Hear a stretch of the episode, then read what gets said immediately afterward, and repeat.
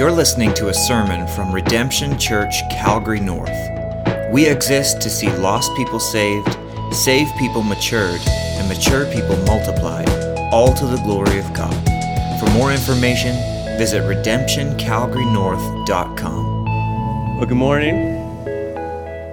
All right, Redemption kids, you guys can be dismissed. Um, just go to the signs. Grade three to six is the orange sign. Kindergarten to grade two is yellow sign. And three and four year olds are the blue sign. Uh, we want to just uh, make a special note of those who are uh, gathering with us online uh, today. Uh, we realize that uh, for some you're unable to be here today, and so just a special welcome to you. Um, we are about to get into the book of Romans. Everyone ready for that? Excited about that? We're going to be looking at Romans 1 1 through 7 this morning. Uh, before we get there, though, I just want us to think about this book. Um, it's had a profound impact over the last 2,000 years on Christianity. Uh, some have, have called it kind of the jewel of Paul's writings. Uh, we understand that all of God's Word is God's Word, but this uh, book in particular, the way it's written, the, the, the, content about the gospel, it is, it is a treasure that um, men like Luther were greatly impacted by. And both Luther and Tyndale, they, they talked about the fact that if you just were to soak in the book of Romans day after day, verse by verse, word by word, that your life would be profoundly impacted. And I want to just encourage us here this morning to really take heed to that advice. That, that as we go through this Sunday after Sunday, that you engage, that you write notes down, you think it through, that, that as you go to small group each week and you study it with your small group, that you really engage in the process. And then as a family, that you're also looking at this book verse by verse, thinking through the implications of this book for your life. Now, this book, as we study it, has a great opportunity to impact our lives for God's glory. We want to be more like Him. We want to understand who we are. And as we look at the text this morning, we're going to see that's exactly where he starts. Who are you? If I was to ask you that question, what would your response be? Who are you? Would you begin with, you know, um, I mean, some, some things that we used to take for granted aren't really taken for granted anymore. You know what I'm saying? Uh, when it comes to our identity. But what would you start with? Would you give a list of your accomplishments? Would you talk about your family? Would you talk about where you grew up? What would you say if someone asked you who you are? Well, Paul, this morning, he's going to tell us who he is in, in one verse. And, and, and that verse will challenge us to think about who we are. He's going to talk about who he is, he's going to talk about who is Christ in verses 2 through 4. And then he's going to talk about who you are as a believer in the Lord Jesus Christ. And so identity is going to be established here this morning. Identity is really important in regards to why am I here? Why am I living through another day? What's the whole point of my life? If you don't understand your identity, it gets really tough.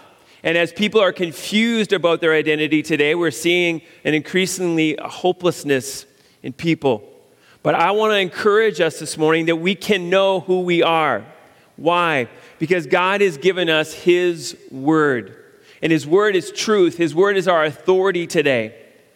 And so I pray that if you're kind of wondering who you are, that by the time we leave here today, you would know who you are in the Lord Jesus Christ. And if you do not know him this morning, if you don't know who Jesus is, that by his grace, by his mercy, that he would open your eyes to see today for the first time who he is. And so before we get into God's word this morning, let me pray for us and then we're going to get into it. Lord God, we are so thankful for this time together this morning. Lord, I'm thankful today Lord, you know every heart here. You know the ups and downs of this past week. You know the struggles, the trials. Lord, you know our thoughts. And Lord, you know our hearts. And this morning, God, I'm praying that this would be a season of rich growth for your people. That God, as we think about the implications of the gospel for our life, as we understand who Jesus is, Lord, that we would live accordingly. That, Lord, we would be passionate about the good news of God. That, Lord, it would be our focus day in and day out, not just now, but for all of eternity. Lord, we desire to bring you glory, we desire to bring you honor. And as we look at your word this morning, I'm praying that you would just lead this preacher, Lord, help him to speak your words in such a way that, Lord, we would understand your word in a greater way. So, Lord, lead us now through your Spirit. It's in Jesus' name we pray. Amen. All right, Romans 1. All right, everyone there? Romans 1. Turn in your Bibles to Romans 1. If you um, don't have a Bible with you, maybe you have a phone and you can download the app and uh, iPad. I can see that. Okay, whatever the case may be. But we need to look at God's Word together. Um, we're going to go through verse by verse by verse, and we understand, as I always say, preacher doesn't have anything for you, but God's Word has a whole lot for us. And so I was just like blown away this week. I'm thinking, it's the greeting. Like, how difficult will this, you know, first seven, it was difficult. Okay, can I just say, um, there's, some, there's some things in here I'm like, oh, I didn't know that. And, and, and that's, the implications of this are like, like really important. And so we're to read the first seven verses and then we're to break it down together. So let's do that now. Paul, a servant of Christ Jesus, called to be an apostle, set apart for the gospel of God, which he promised beforehand through his prophets in the Holy Scriptures concerning his son, who was descended from David according to the flesh, and was declared to be the Son of God in power, according to the Spirit of holiness, by his resurrection from the dead, Jesus Christ our Lord through whom we have received grace and apostleship to bring about the obedience of faith for the sake of his name among all the nations, including you who are called to belong to Jesus Christ. To all those in Rome who are loved by God and called to be saints, grace to you and peace from God our Father and the Lord Jesus Christ. And so, first, we see the identity of Paul. He's God centered. The identity of Paul, when you look at his life, is that he is God centered. And the first thing that we uh, see as we look at this book, of course, is that it is written by Paul. And even the liberal scholars have a tough time trying to get around that one, okay? It was Paul. And if you were in Rome, even though you had never met Paul, you knew who Paul was. He was famous both negatively and positively. In the negative sense, Paul's life mission for a time was to destroy the church. And we know that he was there in, in uh, he was present when Stephen was stoned. He was holding the cloaks of those who were stoning Stephen. And then as we get to chapter 9, we find out that it's not enough to persecute the Christians in, in Jerusalem. They've left. A lot of them have left as a result of the persecution. Let's go to other cities and persecute them. And so he was famous in that regard. Nobody wanted to be around Paul if you were a Christian. Of course, at that time, he was known as Saul. But on the road to Damascus, as he's on the way to persecute Christians, Jesus says, You're done. And he asks him why he is persecuting him. And Paul, as he has this vision of Christ, he, he sees him in all his glory. He, he's trying to figure out who are you that I'm persecuting? And Jesus reveals it's you, it's me, Jesus, that you are persecuting. And from that moment on, God has a call on his life to be a follower of the Lord Jesus Christ. And not just a follower, but to be an apostle, as we'll see in just a moment. And so they'd heard about Saul, but they'd also heard about Paul. As he's, about, as he's writing this letter, he's at the tail end of his third missionary journey. There's been great growth in the church. This is around 57 AD. And we're going to see as we go through this book, he's, on, he's, he's um, in Corinth and he's on his way to Jerusalem. And he's just going to have a quick visit there. And then the plan is that after he gives the tithes and offering in Jerusalem, then he's going to come to Rome. And I need you guys' help because my plan is then to go to Spain. Right? So that's kind of what is, is going on as he's writing this letter. And he describes, first of all, his master, who his master is. He says he is a servant of Christ Jesus. Servant. It's a little less, you know, um, intimidating than what the word actually says. The word is doulos, and the word means slave. He's saying, I am a slave of the Lord Jesus Christ. In other words, he has 100% ownership over me. He understands that he's been bought by the blood of the Lamb, as he's going to unveil as we go through these book, uh, uh, go through these chapters. He's 100% devoted to this master, Christ Jesus. Christ, Messiah. Christ is the Greek word for the word for Messiah. He is the Messiah, Jesus. He is the servant. He is the slave of this one. As you think about your life, is that how you view your relationship to Christ? That you are a slave of His, willing and able to do anything that He asks you to do.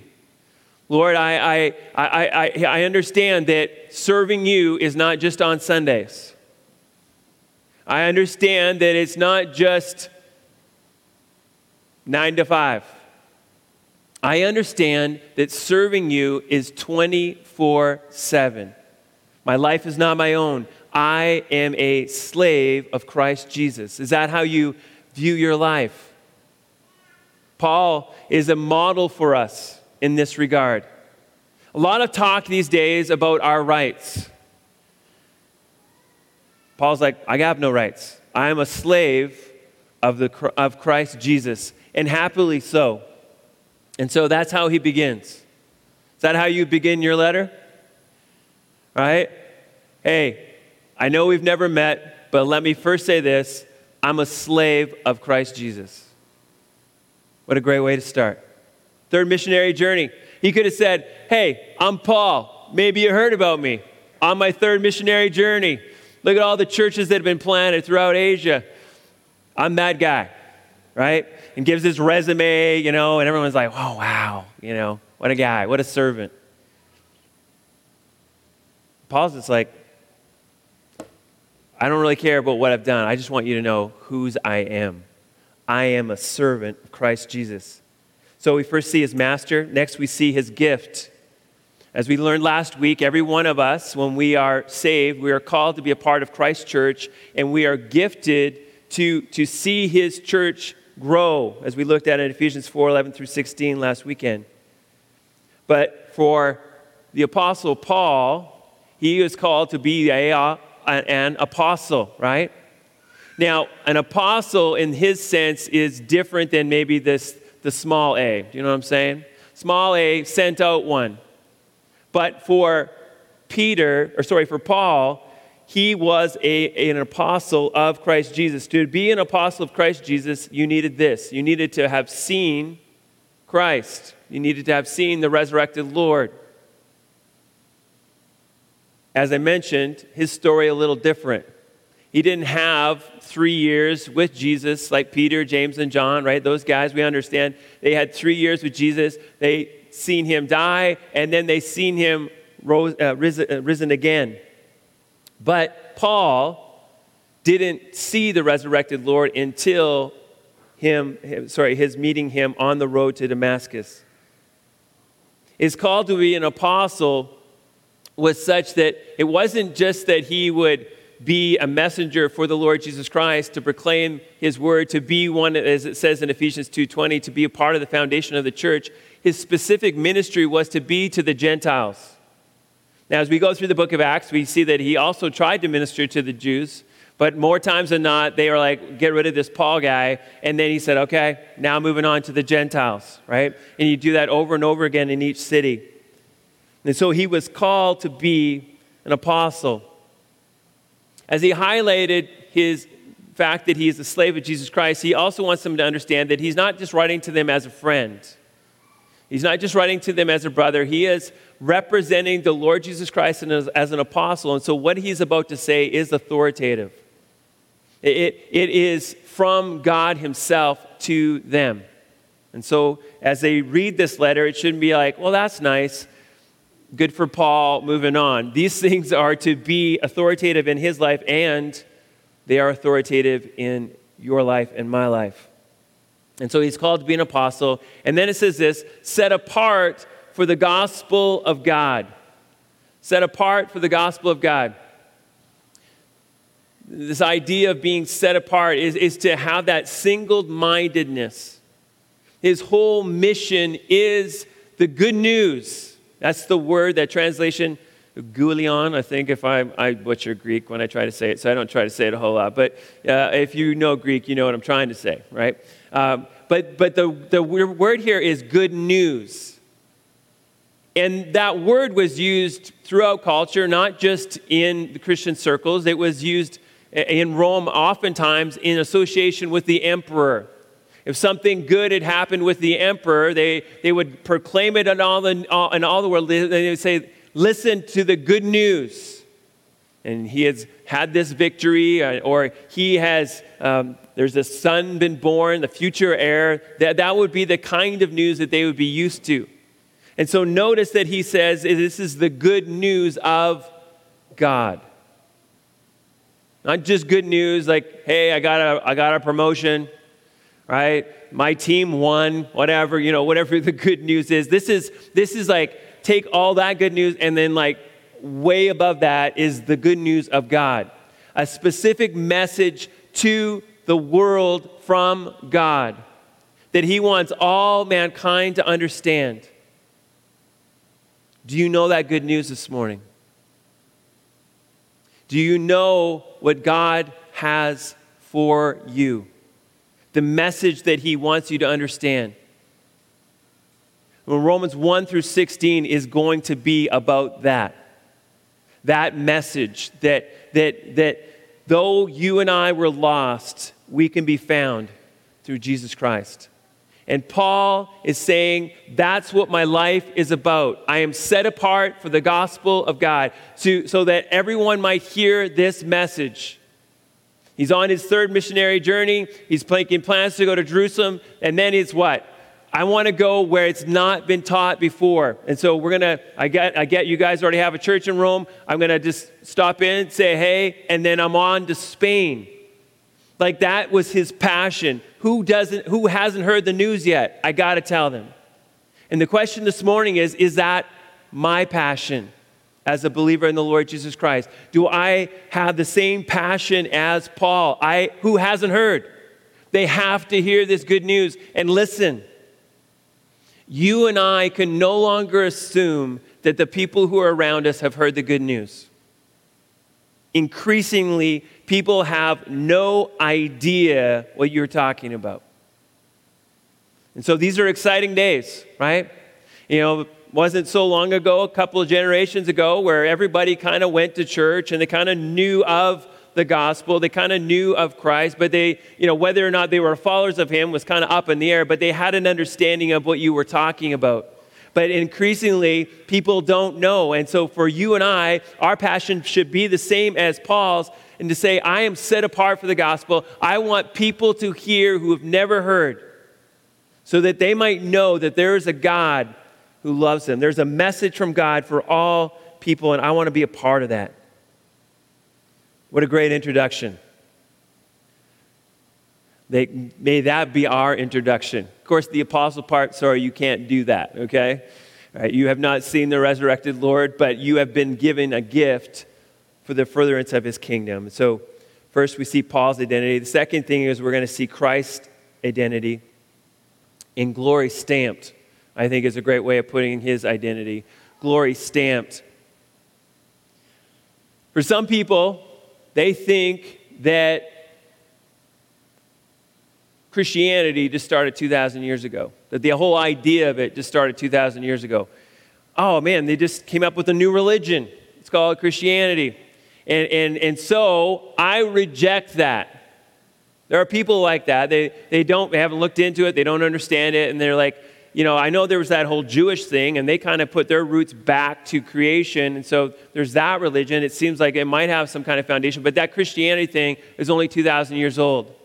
And Paul wants his readers to understand right from the beginning is that this is not a new thing. That, the good news of God had been proclaimed far before Christ ever came to this earth.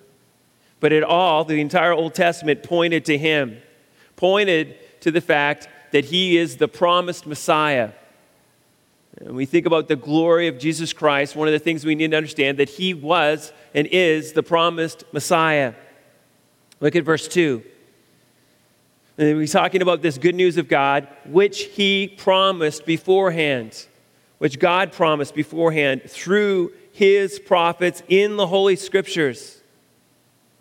It's an incredible thing to read the Old Testament in light of our understanding of who Jesus Christ is. Because as you read it, you're just like, oh, yeah, right there. That's talking about him. And oh, yeah, that's talking about him. And oh, right there, that's, oh, that's also talking about him.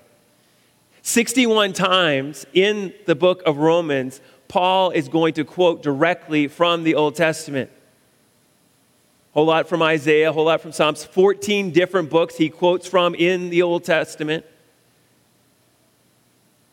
And then there's a whole lot of allusions that aren't direct quotes that are saying it's from the Old Testament. Like you see how Christ was the one who fulfilled it all. Moses in Deuteronomy 18 said, Hey, there's a prophet who's going to come, who's going to speak my word. Christ was the fulfillment of that. In 2 Samuel 7, we learn about this one who will come after David. There's going to be one who will reign forever from the line of David. And from Solomon on, they keep wondering, is this the one? Is this the one? Is this the one? And by the time of Jesus coming, they kind of forgotten about it until he came, and he starts doing these miracles and like, okay, maybe he's the Messiah. Maybe he's the one. Not quite the Messiah they expected, but they understood, the apostles understood him to be, or sorry, the disciples understood him to be the Messiah. But all through the Old Testament, from Genesis right through to Malachi, we see the promises of God being pointing to this one who would be called Jesus. Eh, we also see in verse 3 it says, concerning his son who was descended from David according to the flesh. Paul first focuses on the incarnation, the fact that the Son, and pointing to the fact that he pre existed, didn't just have his beginning with his birth in Bethlehem. He pre existed, but he was born as one descended from David. Of course, we know that that was really important that he would be descended. Why? Because it's fulfillment of 2 Samuel 7. That he, according to the flesh, would be descended from Joseph, from David. This phrase, according to the flesh, it also shows that when Christ came, he came in humility. We're going to look at Philippians 2 in just a moment, but he came in humility in his earthly ministry. It's incredible. These this, verses 3 and 4 are just like how jam packed these verses are. Like, okay, you're like, okay, this is like, there's so many different interpretations of, okay, what are these verses talking about? And, and I struggled with, like, a, you know, so kind of the, the, the process of, of sermon prep is like look at it for yourself. Start digging it through right? Word by word verse by verse. Then you like look at the greek. Okay that okay that that okay that helps a little bit more understanding there. And then you try to put everything together in your own mind before you go to the commentaries well i was desperate to get to the commentaries by the time i was done because i'm not i'm like what, what's this all saying here like I mean, even this phrase it's jam packed but it's helping us to understand that, that Christ himself came as a servant in the flesh, became truly human. Fully God, fully man. Really important as we begin to think through. I mean, Romans is such a theologically rich book. We need to understand these things. He wasn't just God, He came in the flesh. That will be significant as Paul elaborates on all these things that he's hitting here in, in first, or sorry, Romans 1 1 to 7. Uh, when you think about these verses, Romans 1 1 to 7, you kind of need to see like, it's like a trailer for a movie, right? Why did they do trailers? So that you're like, I, I want to go see that, right? And in this greeting, Paul's like, Can I just give you a little bit of a hint of where we're going? So that's what he's doing here. He's just giving us a little bit of a hint where he's going. He first is revealing that, that Jesus is the victorious Messiah. So he came from the line of David. He's fulfilling those scriptures. And then it says this in verse 4, and this is really where it gets a little bit more. Okay, what is he saying here? And was declared to be the Son of God in power according to the Spirit of holiness by his resurrection from the dead, Jesus Christ our Lord. Jesus Christ our Lord. Now, here he's highlighting that Jesus is the victorious Savior. He's the victorious Savior. He's pointing to his death and resurrection as he writes these things. But this is where it gets a little difficult.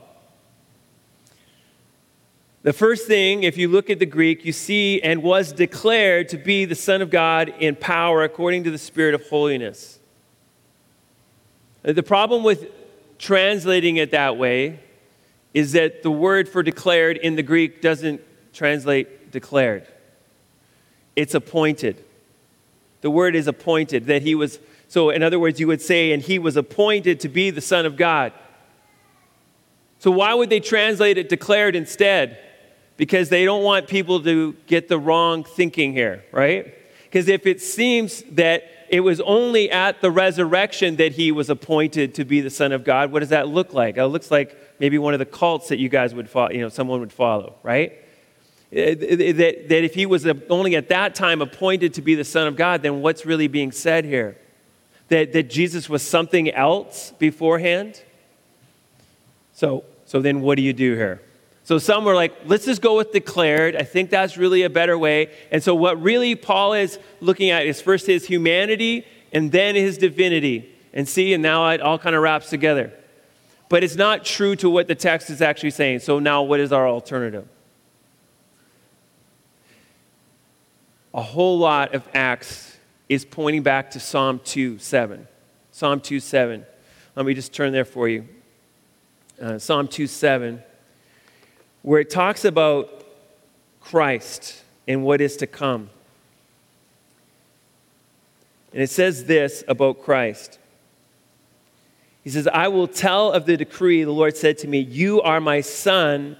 Today I've begotten you. At that point, there's a declaration that he is the king at that point. He is the Messiah, is another way we could put it. And so in verses like Acts, let me just uh, make sure I got this right. Acts 16, I believe it is.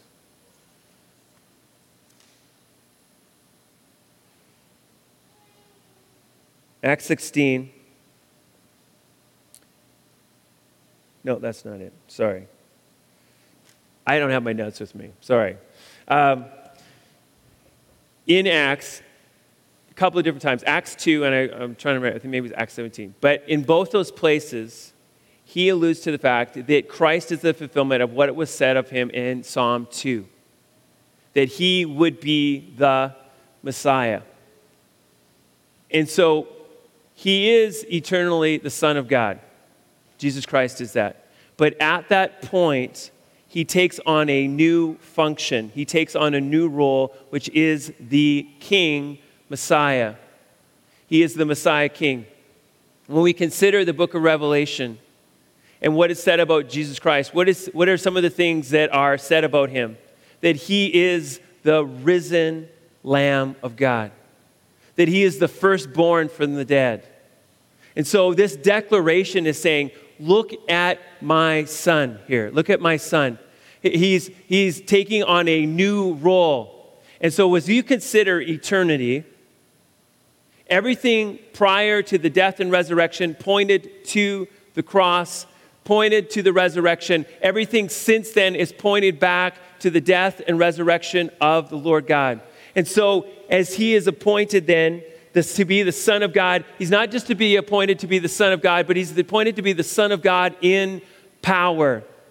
In power. He is the resurrected Lord and he's taking on a new role. His kingdom is beginning, and we see that there when it says this.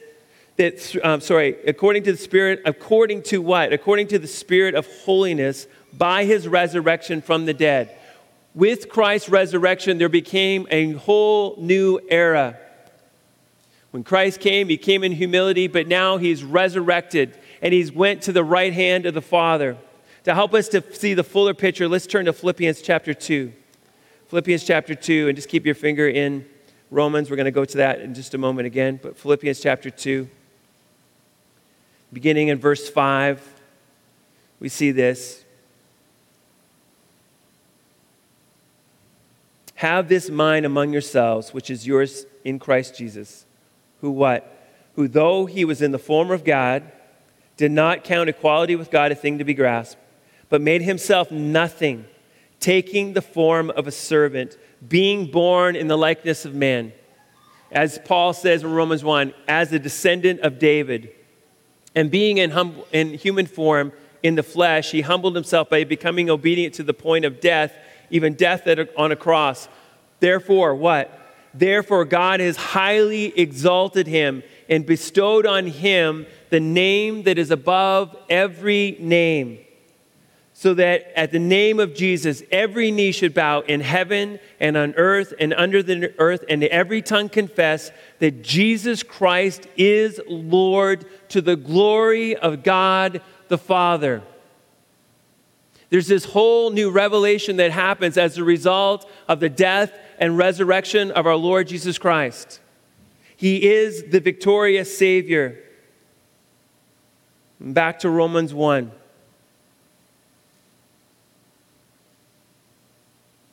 By the resurrection from the dead, Jesus Christ, our Lord. Jesus the Messiah, our Master, our God. And the third thing that we see about God's Jesus' glory here is that he is the exalted Lord.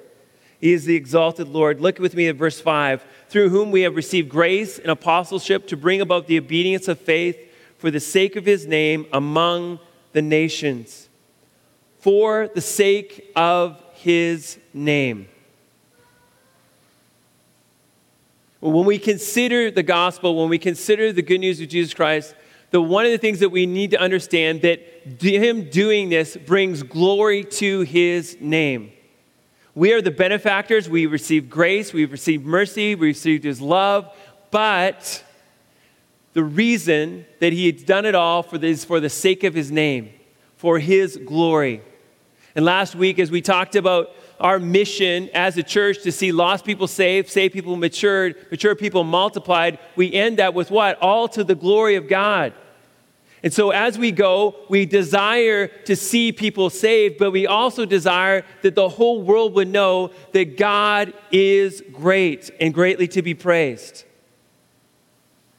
That He is the exalted Lord and that at his name every knee will bow, every tongue will confess that Jesus Christ is Lord. I mean, just, and he's going to expand on all of this as we get into all the rest of the book of Romans. But he just gives us a glimpse. Do you understand that he's the promised Messiah? Do you understand that he's the victorious Savior? Do you understand that he's the exalted Lord? That our entire hope is in him? That this is the good news of our God? The great news of our God? That though we were lost without Him, that we were dead in our sin, that Jesus came, as was the plan before the creation of the world. That He came and He humbled Himself, He took on flesh, He lived the perfect life, and then He became the sacrifice for you and I. And as a result of that, you and I's life are never the same will never be the same. And this is where our identity needs to be established. We, as believers, have a gospel shaped identity. As believers, as you consider who you are, I pray that this is where it would begin. That you would understand who you are as a result of the Lord Jesus Christ. I don't know where your hearts are at this morning. I don't, I don't know if you're just like discouraged because of COVID or what, you know, uh, that's an easy one, okay? Or maybe there's struggles in the home. You're having problems with parenting, or there's struggles in your marriage, or there's problems at work. I'm praying that all of that will just pale in comparison to your understanding of who you are in Him this morning that you'll get a fresh glimpse of that, and that when you leave here this morning, you can't wait to go tell people about the good news of Jesus Christ because of how much is impacting your life today and because of how much you want to see His name glorified in this earth. The first thing that we need to understand as believers in the Lord Jesus Christ is that we have been reborn. How did that come about? Verse 5, let's look at that again. Through whom, through Jesus, we have received grace and apostleship. Now, uh, just quickly on that, we have received grace and apostleship for, uh, not, uh, for a reason I'm still grappling with, okay? Can I just be honest? All the commentaries say we is an editorial we, which I still don't really understand that means, but it's an editorial we, where Paul ultimately is just talking about himself. Where he says that he has received grace and apostleship. And what he's saying is, I though undeserving, have received not only salvation, but God, in His grace, has called me to be an apostle. He's called me to be an apostle so that what? What are the implications? To bring about the obedience of faith for the sake of His name. To bring about the obedience of faith for the sake of His name. For by grace are you saved through faith. As Paul goes and he proclaims the good news, he understands that two things need to happen that faith needs to come about in the life of a believer, and obedience as a result of that faith. Some commentaries they really grapple with this. Is it, is it just is it faith and then comes obedience, or is it obedience and then comes faith? And the answer is yes. Right?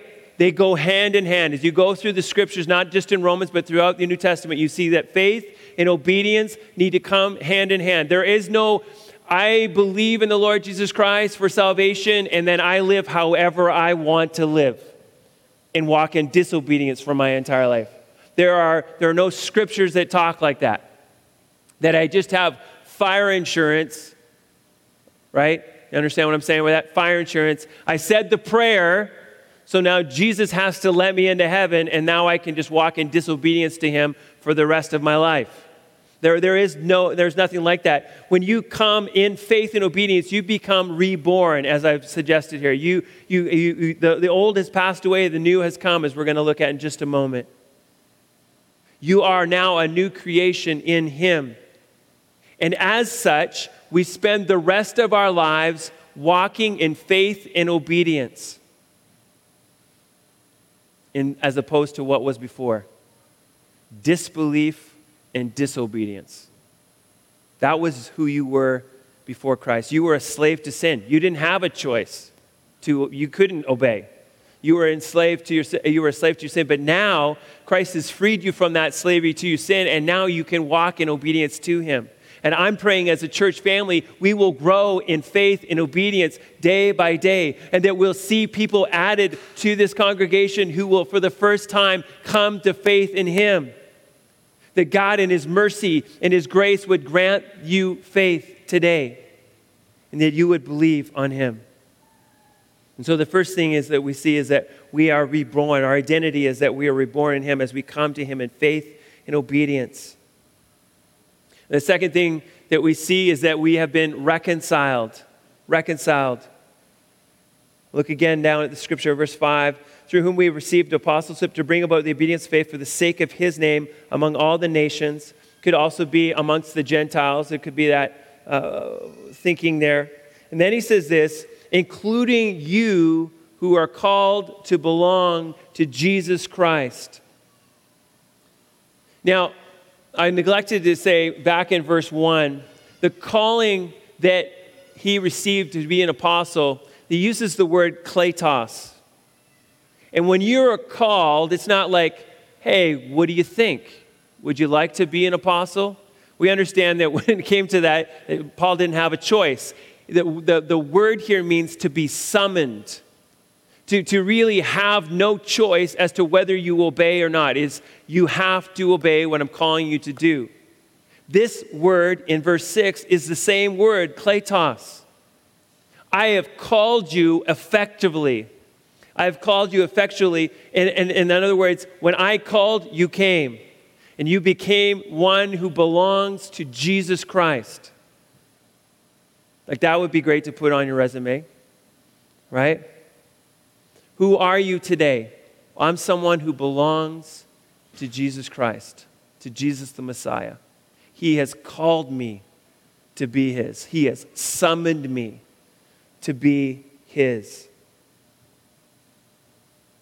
As such, you and I have been reconciled to Him. We were enemies of Him. But through the blood of Jesus Christ, through His, his work on the cross, you and I now have been reconciled to Him. And not only have we been reconciled, but we have been redeemed. We've been redeemed.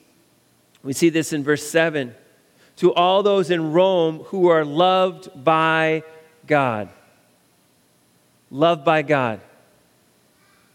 Romans 5 8 tells us that even while we were still sinners, Christ loved us and died for us.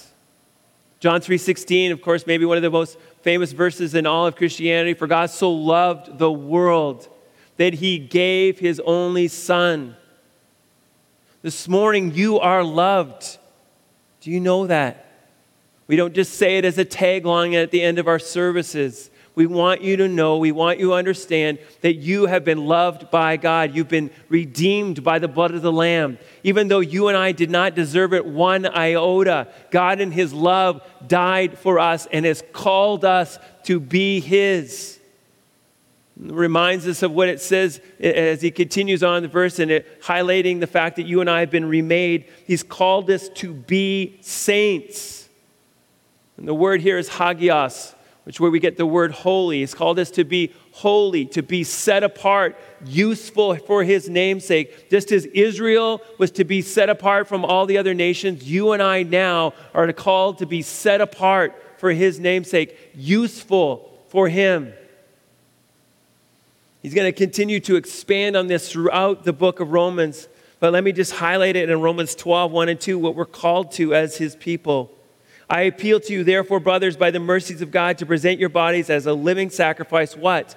Holy and acceptable to God, which is your spiritual worship. Do not be conformed to this world, but be transformed by the renewal of your mind, but that by testing you may discern what is the will of God, what is good and acceptable and perfect.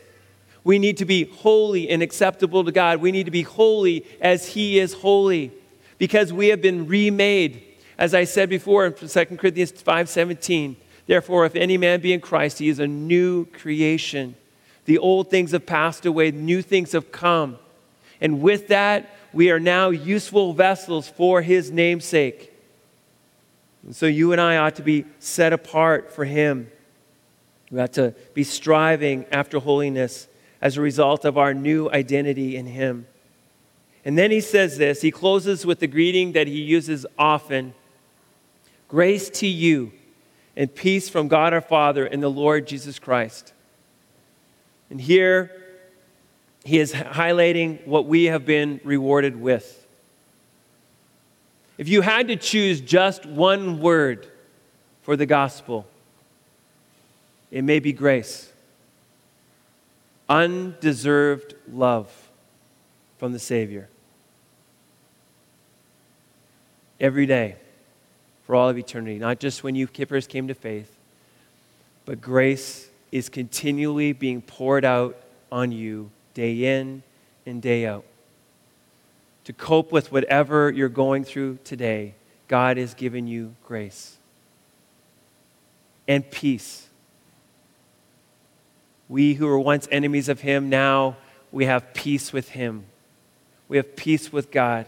We have peace with one another. Paul, as he's writing to these, this church in Rome, is writing to Jews and Gentiles who used to live a life like this. And he's saying, You have peace now with one another. And we have peace within. From whom? From God our Father. He is now our Father and the Lord Jesus Christ. Note, he's saying that they are equal. Really important theologically. Grace and peace are ours, not because we deserved it, but because of the amazing God that we serve. This is who you are today in the Lord Jesus Christ. Do you celebrate these things? Are you living according to your new identity in Him? Is it your passion to see Christ's name made great in all the earth? God has gifted you for the task. When you consider your identity, are you ashamed? The world is going to press on you a whole lot, increasingly in the days to come. They have an identity they want you to take on, and if you do not take it on, they're going to try to ruin your life. Have you noticed that? Right? This is how you need to think. We're all tolerant here. We're all tolerant. We all need to think, but you all need to think like this. And if you don't, then we're going to ruin your life. And as that pressure comes on you, I pray that you would be as Paul and say, This is my identity. This is my identity. I am a follower of the Lord Jesus Christ. I am a slave of the Lord Jesus Christ. I have been made, made new through him. And I want the whole world to know that there is good news. Not the news you're getting on TV. There is good news from God for all mankind, and everyone needs to hear. This is just the trailer, and we're going to be getting into it for the next about year and a half, Lord willing. All right? Let me pray for us. Lord God, we thank you so much for your word. It is so rich, so good. And Lord, we're praying today that as we consider who we are, that we would understand we are exactly who you say we are. That, Lord, through your grace, through your mercy, that we have been made new, that we are redeemed, that we are reconciled, that we are reborn, that we are remade, that we have received grace and, and peace from God our Father and the Lord Jesus Christ. And may we proclaim through our lifestyle, through our words, that we know the promised Messiah, that we celebrate the victorious Savior, that we know the exalted Lord, and we want every single person on this earth to hear about it. Lord, use us for the glory of your name, we pray. In Jesus' name, amen. Thanks for listening to this sermon from Redemption Church, Calgary North. For more information about our church, visit redemptioncalgarynorth.com.